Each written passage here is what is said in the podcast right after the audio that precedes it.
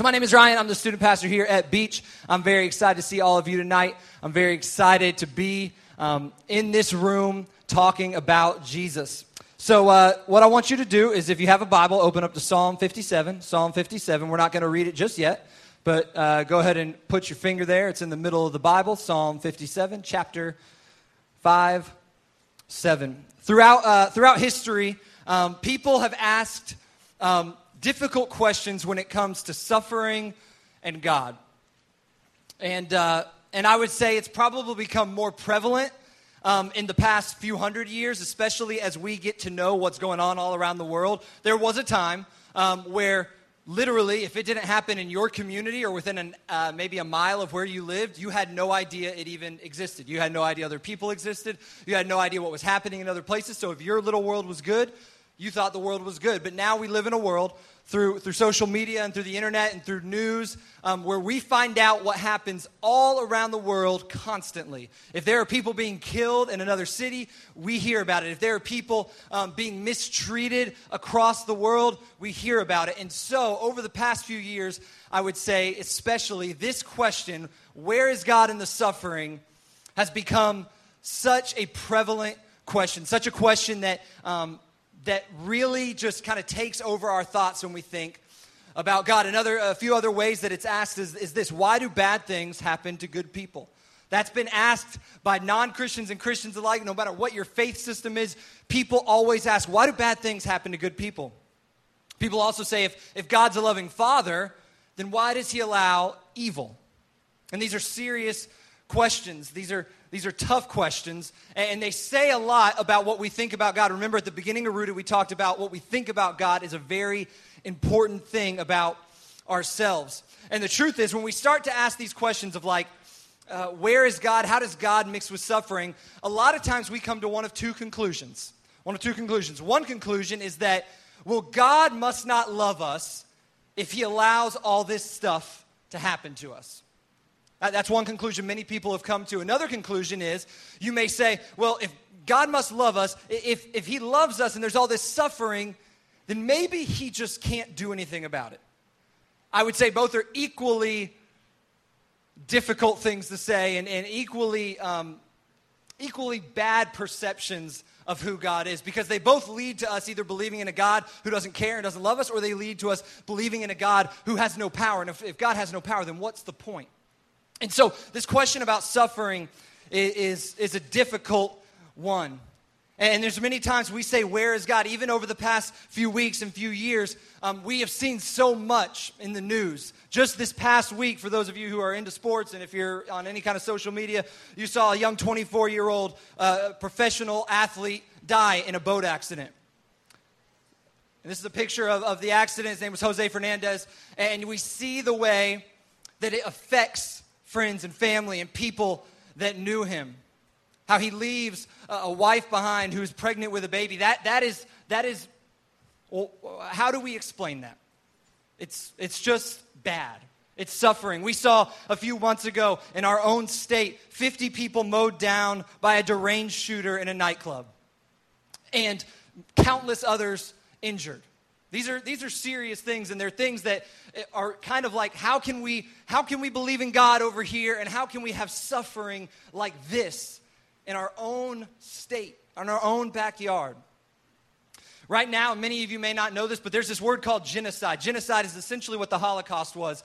And, and genocide means that a group of people decides we are going to kill all other people of a different people group whether it's their religion or the way they look or the way they, they think, we are going to kill those people. That's what genocide is. So, right now in Syria, there is um, a genocide going on where hundreds of thousands and millions of people are being murdered.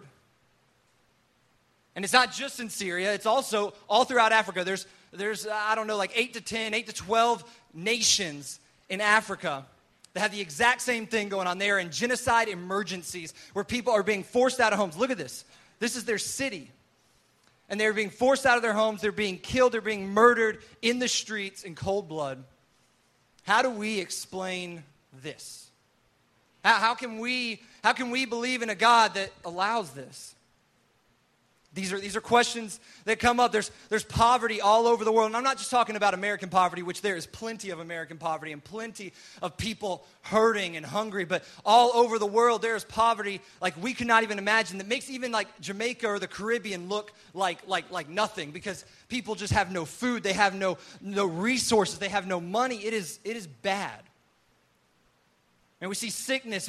I would, I, would, I would wager that every single person in this room has either known someone or been close to someone who has cancer, who has or has had cancer, right? I mean, maybe they passed away, maybe they were healed, it, it, but either way, we all have known people that are hurting and that are sick. And then, and then sometimes we think, well, that's just other places in the world. But the truth is, suffering is all around us. I've, I've had the privilege to, uh, to be involved in um, a couple of challenge days at, at, local high schools over at Westside High School and, and, here at Fletcher High School.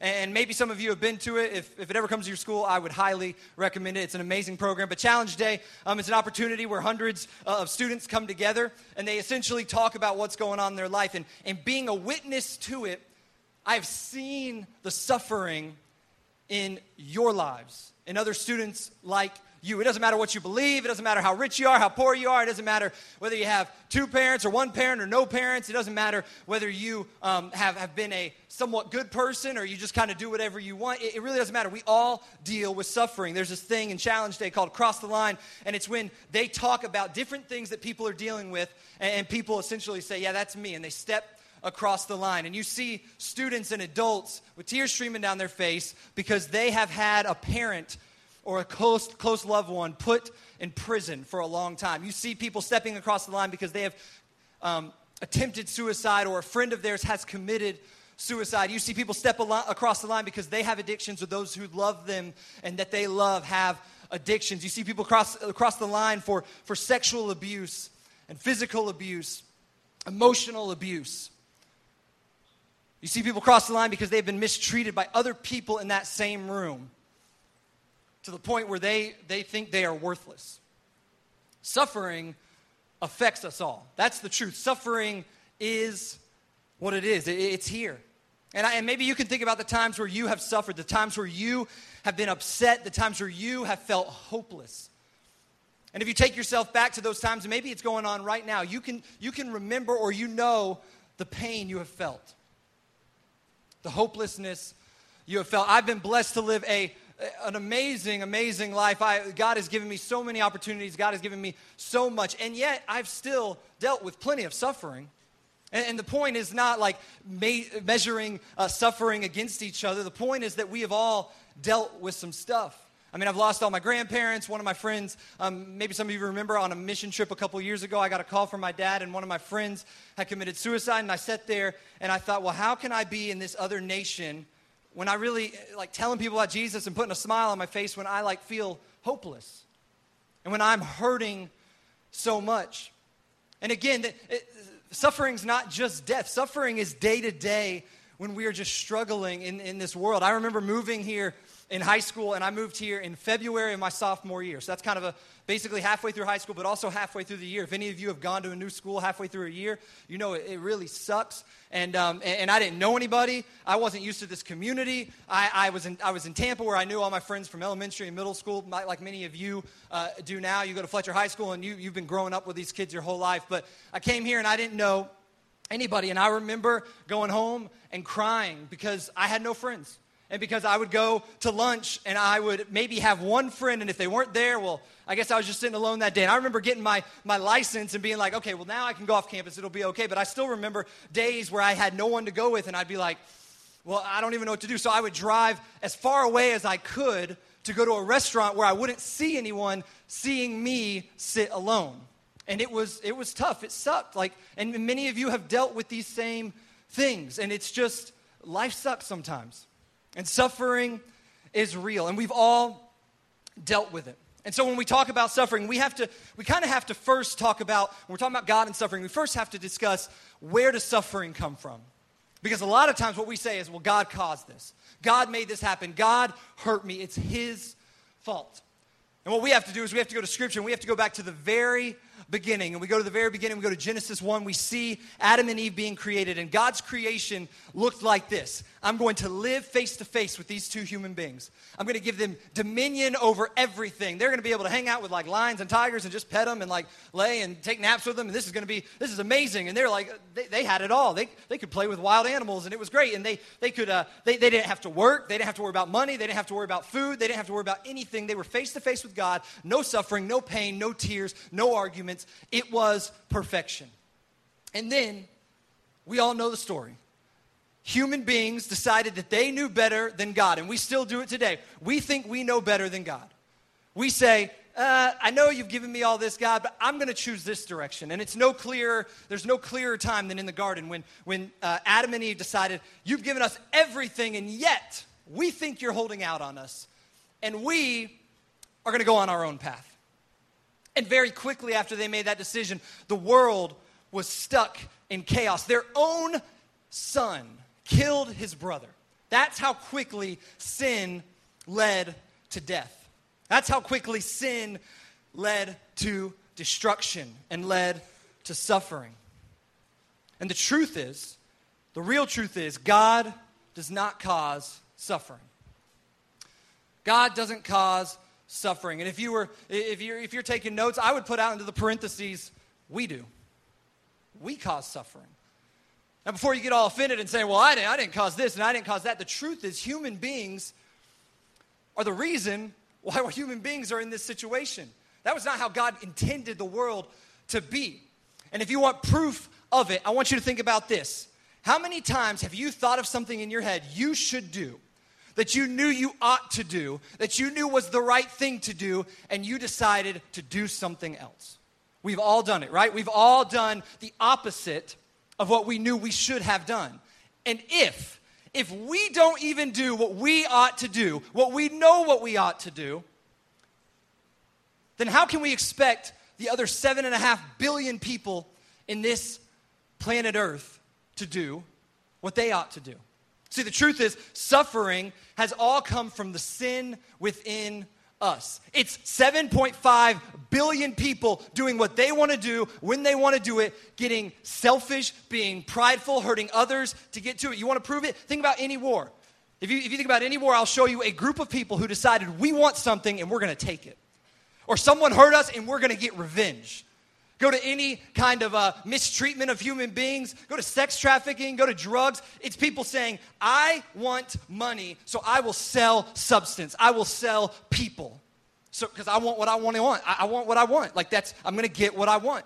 I want you to think about bullying within schools. What happens? It's someone saying, I care more about myself than someone else, so I'm going to mistreat this other person. I'm going to tell them they are such and such because I feel bad about myself or I am having a bad day, so I'm just going to treat someone else poorly. We think about any type of sexual abuse or physical abuse. It's someone saying, My feelings are more important than you, so I'm just going to hurt you. And when you have 7.5 billion people doing their own thing, suffering happens. Wars happen. Mistreatment happens. Poverty happens. So the truth is, God doesn't cause suffering, we do. So, so if we know where it comes from, if we know where it comes from, we still have to deal with the fact that it's right here in front of us, right? We have to deal with the fact that there is suffering all around us, and we have to decide how we are going to respond. And so that leads us to Psalm 57. Psalm 57. We have a young man here, not much older than many of you, named David.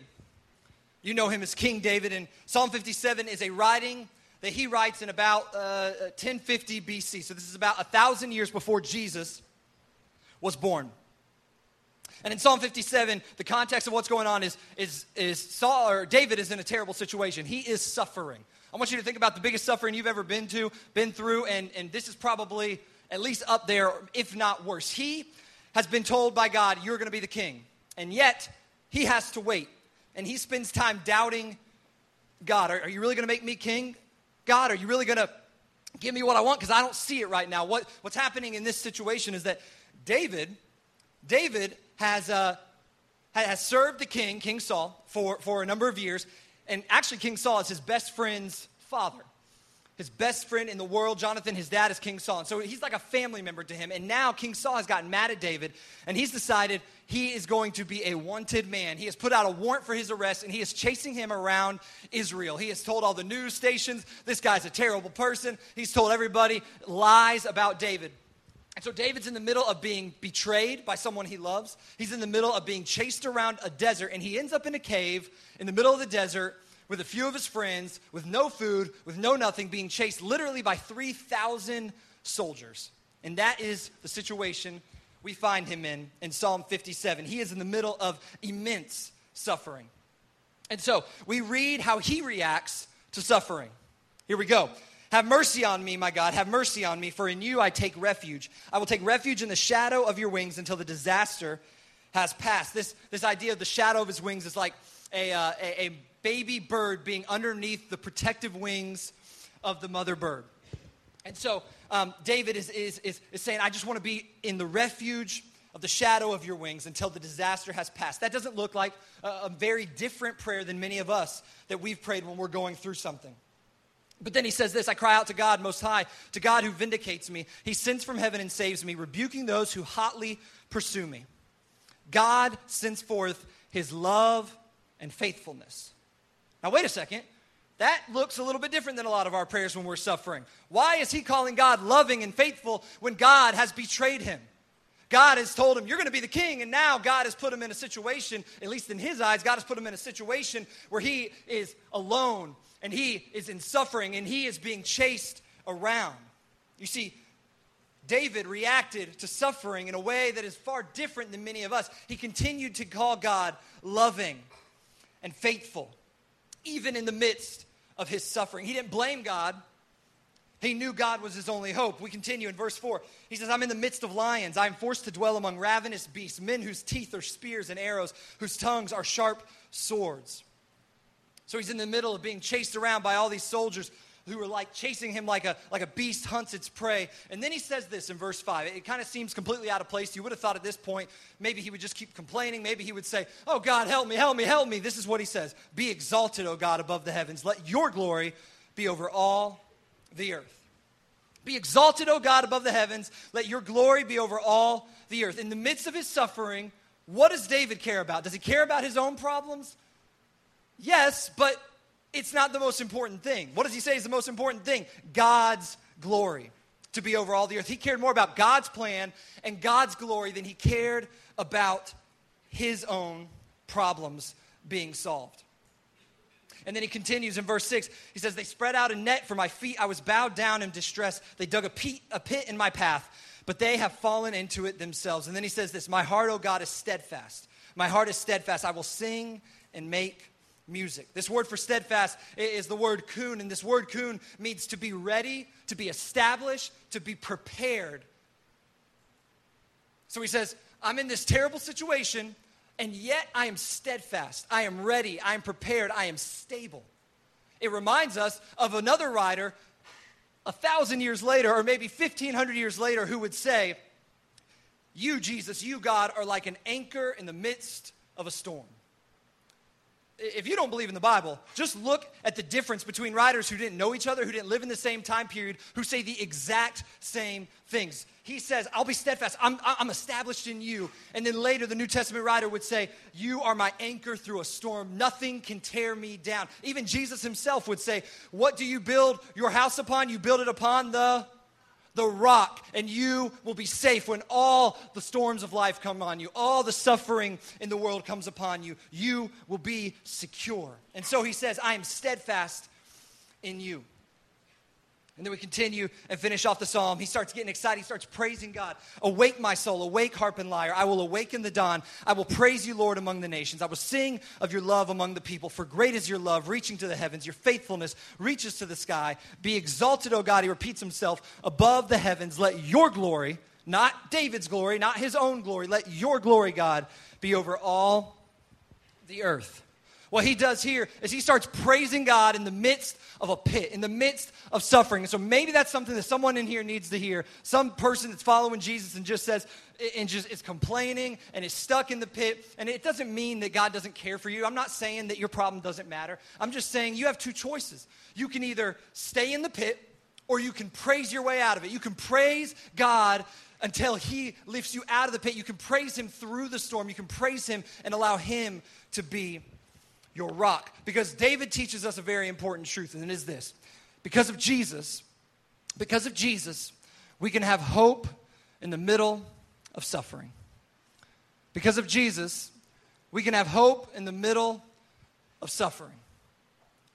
And in the midst of everything David was going through, he knew that this was the truth. He didn't say, Where does the suffering come from? He didn't say, Oh my gosh, I can't believe I've been chosen to suffer. He realized suffering just exists, but because of God, because of Jesus, I can have hope. So let's fast forward about 400 years, 450 years,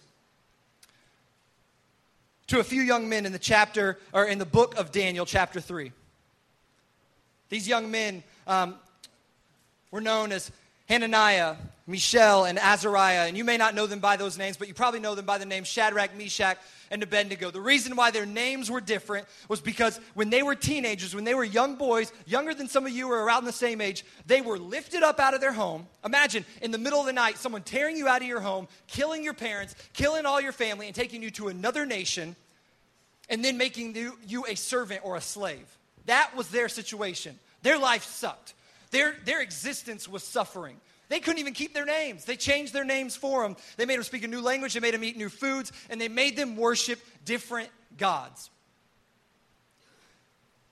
And essentially, these guys were, were, were like the, the rock stars of the kingdom, and, and, the king couldn't really find fault in them. So, so basically, people hated them. And so uh, there's this, there's this, um, there's this this, this large uh, monument set up for the king, and, and they make this rule that if anyone doesn't bow down to it, they will be thrown into a furnace, they will be killed. And many of you know this story if you grew up in church or you grew up uh, in Sunday school or something like that. But in chapter 3, we pick up in verse 13 and we see what happens to Shadrach, Meshach, and Abednego. They have not bowed down to the, to the king's uh, uh, uh statue of gold. And so this is what happens. It says Nebuchadnezzar was furious with rage, and he sh- summoned Shadrach, Meshach, and Abednego. So these men were brought before the king, and Nebuchadnezzar said to them, Is it true, Shadrach, Meshach, and Abednego, that you would not serve my gods or worship the image of gold I have set up? And he says, Now when you hear the sound of music, he says all these different instruments. He said, If you're ready to fall down, if you're ready to change your mind, very good. But if you do not worship the image I made, you'll be thrown immediately into a blazing furnace. And then what God will be able to rescue you from my hand. Listen to him. Listen to his pride. Uh, what's your God going to do when King Nebuchadnezzar kills you? So Shadrach, Meshach, and Abednego replied to him King Nebuchadnezzar, we don't need to defend ourselves. We, we don't answer to you. You're just some guy. You're just some king. We only answer to God. And in the midst of their suffering, in the midst of a terrible situation, this is what they say If we are thrown into the furnace, the God we serve is able to deliver us from it. And he will deliver us from your majesty's hand. But, this is kind of weird. They say God can do it, God is going to do it. But if he doesn't do it, here's what they say We want you to know, your majesty, that we will not serve your gods or worship the image of gold you have set up. And so Nebuchadnezzar loses his mind. He tells them to turn up the furnace hotter. He tells them to tie them up and take them up to it and throw them down into the furnace. The furnace is so hot that the guards who throw them in are killed by the flames coming up out of the furnace. And they throw them down into this furnace. And then we pick up in chapter, or in verse 24, says this Then King Nebuchadnezzar leaped to his feet in amazement. And he asks his advisors, Weren't there three men that we tied up and threw into the fire? Weren't there three? And they're all like, yeah, yeah, whatever you say, whatever you say, just don't throw us into the fire. Uh, yeah, yeah, certainly, Your Majesty. Uh, yeah, yeah, yeah, you, you did that. It was three people. That's what's in there. And he says, look, I see four men walking around in the fire, unbound, no longer tied up, and unharmed. And the fourth looks like a son of the gods. Now, who does that sound like? Who does the son of the gods sound like? He sees this man 600 years before Jesus 600 years before Jesus. he speaks of a man like Jesus. And we see God in the pit, in the suffering, in the fire with these men. And these men knew the same thing that David knew 600 years or 400 years before them that God gives us hope in the middle of suffering. Last place I want to turn to, and you don't even have to turn there, it's 1 Peter at the end of the Bible, 1 Peter 5, verses five, 6 and 7. 1 Peter chapter 5, verses 6 and 7. Let me see if I can find it. There we are. Peter says this Peter, a man that suffered, a man that um, was ultimately killed for his Savior. He says this Humble yourselves, therefore, under God's mighty hand, that he may lift you up in due time. Not when you want, not when you think it's time, but in due time. In God's time, he will lift you up. And then he says this. It's kind of like in the meantime, until he does, he says this in chapter 7 or verse 7 Cast all your anxiety all your suffering, all your troubles, all your problems, all your, your, your, your, your, your situations that you cannot control and that you hate, cast it all upon Him, for He cares for you. For He cares for you. The band's going to come back up. And, and here's what I want you to hear. When He says, cast all your problems upon God, cast them all upon God. That word for cast literally means to throw. So here's what Peter is in fact saying about your suffering in this world. He's saying, Jesus, Jesus will give you hope. Jesus will give you hope. Jesus will be with you in the fire. But then he says this He says, throw your problems on Jesus. That's not, this isn't like Bible speak for, oh, give your problems, get out on the altar and give your problems up to God. No, he says, throw your problems on Jesus. Throw them upon him. Take that junk in your life, take the suffering, take the death, take the, the, problems, the addictions, the bad relationships, the people that have hurt you. I want you to take that all, Peter says, and I want you to throw it on Jesus. You may say, well, that sounds unfair. Well, unfair is exactly what it is. Unfair is exactly what it is to throw your problems on Jesus. In the Old Testament, there was um, there was a, sacrifice system. Many of you know this. And don't miss this. Don't miss it. This is so important. They, they had this system where at the end of the year, on the Day of Atonement, they would um, basically ask forgiveness for all the sins that had been committed by all the people in Israel. And then they would say, okay, well, we did this on purpose. We shouldn't have done this. And then they would say, well, there are some things that I think we accidentally did. And, uh, and we're sorry for those things, we can't even think of them all. And what they would do is the, the priest would take a perfect goat, and he would basically, kind of through prayer, cast all of the sins of the people onto this goat. And then what he would do is he would say, We cannot keep this sin here. We cannot keep this, this trouble here and this suffering here. Let us send it out into the wilderness. And they would just let it go away from the city until it would ultimately just leave and probably die in the wilderness. And they called this a scapegoat. Many of you have heard of this term, a scapegoat. And, uh, and that's where it comes from. It's uh, like um, a scapegoat in sports is if someone missed the last shot of the game, everybody blames them, even though it wasn't all their fault, but they blame it on them. They are the scapegoat. And this is where this originally came from. In the Hebrew culture, they would have a scapegoat and they would say, All of our problems, all of our suffering, all of our sin is on you. Leave us and go away. They would cast or throw their problems and their sins on this goat. And Jesus is the scapegoat. Jesus is the scapegoat. That is what the gospel says. The gospel says that Jesus took on our suffering. Jesus took on our sin. Jesus took on the things that you did last Friday. Jesus took on the things that you did yesterday. Jesus took on the bad relationships. Jesus took on the problems. Jesus took on the war. Jesus took on the abuse. Jesus took on your addictions. Jesus took on your selfishness. Jesus took on your pride. Jesus took on all suffering ever in the history of the world. And he went out of the city, like the scapegoat, out of the city outside of the city with a cross on his back and was killed outside of the city for the sins of us all. He was the eternal scapegoat.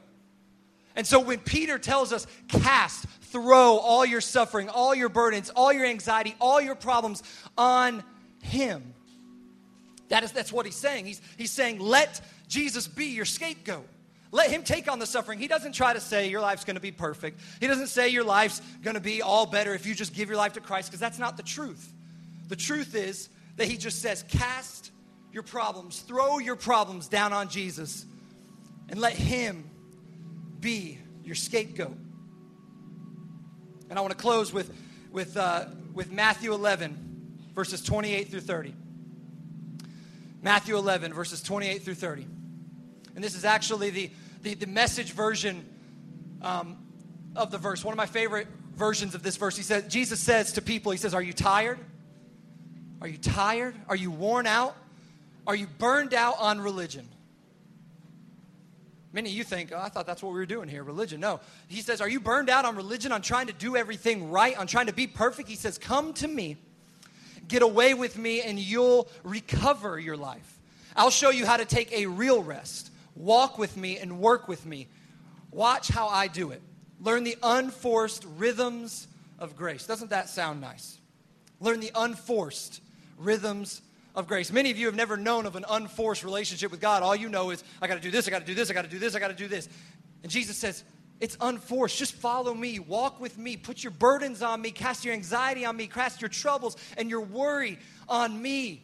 He says, It's not fair. I'll take on the suffering. The suffering's real, but I'm going to take on it for you. I won't lay anything heavy or ill fitting on you. Again, suffering doesn't come from God, but He will take on our suffering. We may have dug this pit that we are in, but He will take on it for us. He says, Keep company with me, and you'll learn to live freely and lightly. You'll learn to live freely and lightly. And so, this is how I want to close. I want you to all um, bow your heads and close your eyes.